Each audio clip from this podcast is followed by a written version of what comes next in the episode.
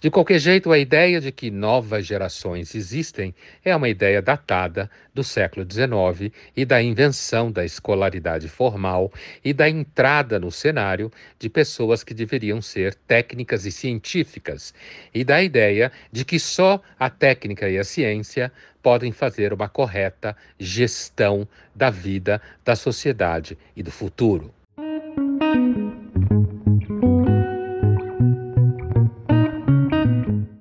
O motivo pelo qual a educação é, entre aspas, uma ciência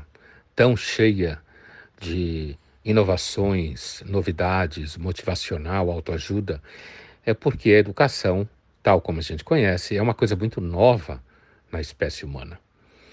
A ideia de uma educação formal, que começou basicamente, lentamente, ao longo da segunda metade do século XIX, é uma atividade que se conhece muito pouco,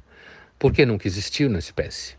O que a gente consegue dizer com razoável certeza é que uma educação formal, principalmente uma educação que lhe abra as portas para ter um ofício,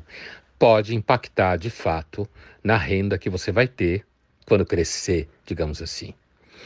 Mas as teorias educacionais que seguem modas e modismos a toda hora, elas assim o são porque, no fundo, não se sabe exatamente como funciona essa coisa que foi inventada a partir do século XIX, conhecida como jovem. Ao longo da espécie humana,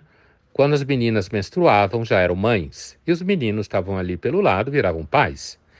A partir do século XIX, lentamente, em que foi se organizando a Revolução Industrial, a racionalidade burguesa, a ideia de que existe uma forma técnica de se viver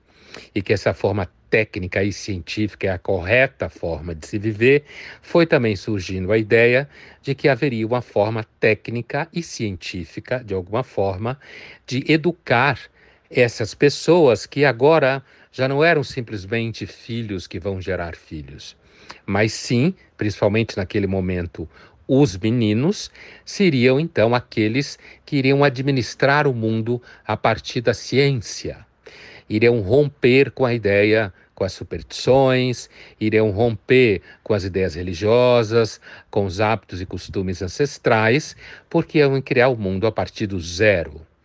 A partir daquele momento, se começa a falar em nova geração, que os jovens conhecem muito mais ciência, que eles vão resolver os problemas de forma muito melhor, que aquilo que depois foi conhecido como tecnologia, carregada pela mão desses jovens bem formados, iriam criar um mundo muito melhor do que sempre existiu.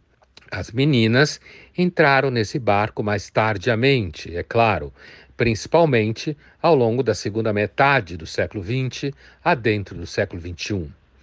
De qualquer jeito, a ideia de que novas gerações existem é uma ideia datada do século XIX e da invenção da escolaridade formal e da entrada no cenário de pessoas que deveriam ser técnicas e científicas, e da ideia de que só a técnica e a ciência podem fazer uma correta gestão da vida, da sociedade e do futuro.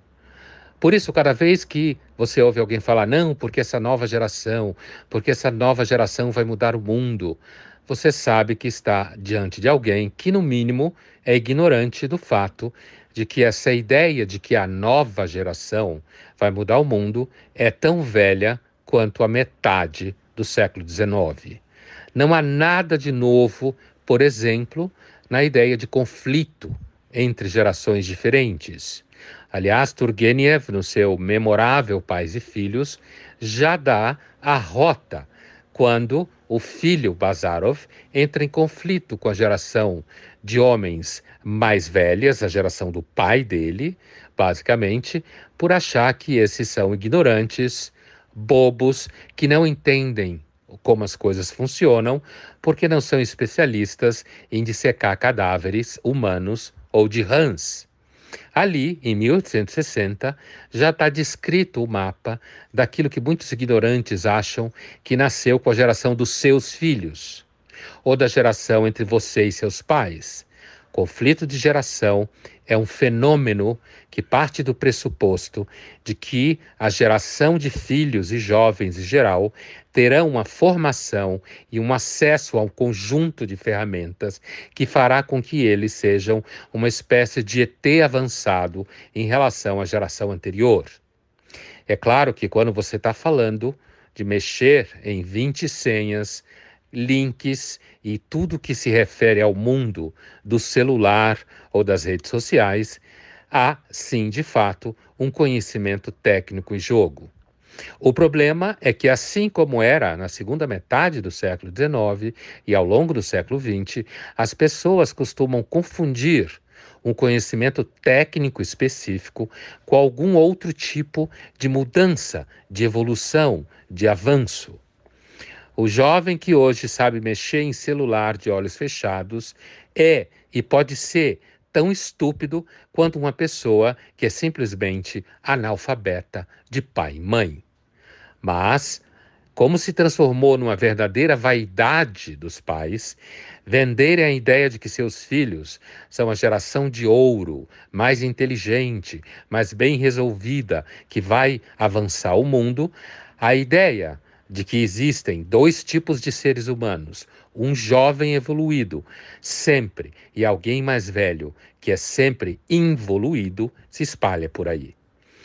Não ajuda muito quando pessoas falam que os mais velhos não deveriam querer parecer com os mais jovens, quando essas mesmas pessoas fazem todo tipo de intervenção de cirurgia plástica para parecer mais jovem. A verdade é que a ideia de que a nova geração é sempre uma geração melhor, é a modernidade em ação. A modernidade é uma eterna adolescente que acha que tudo que veio antes dela não vale nada.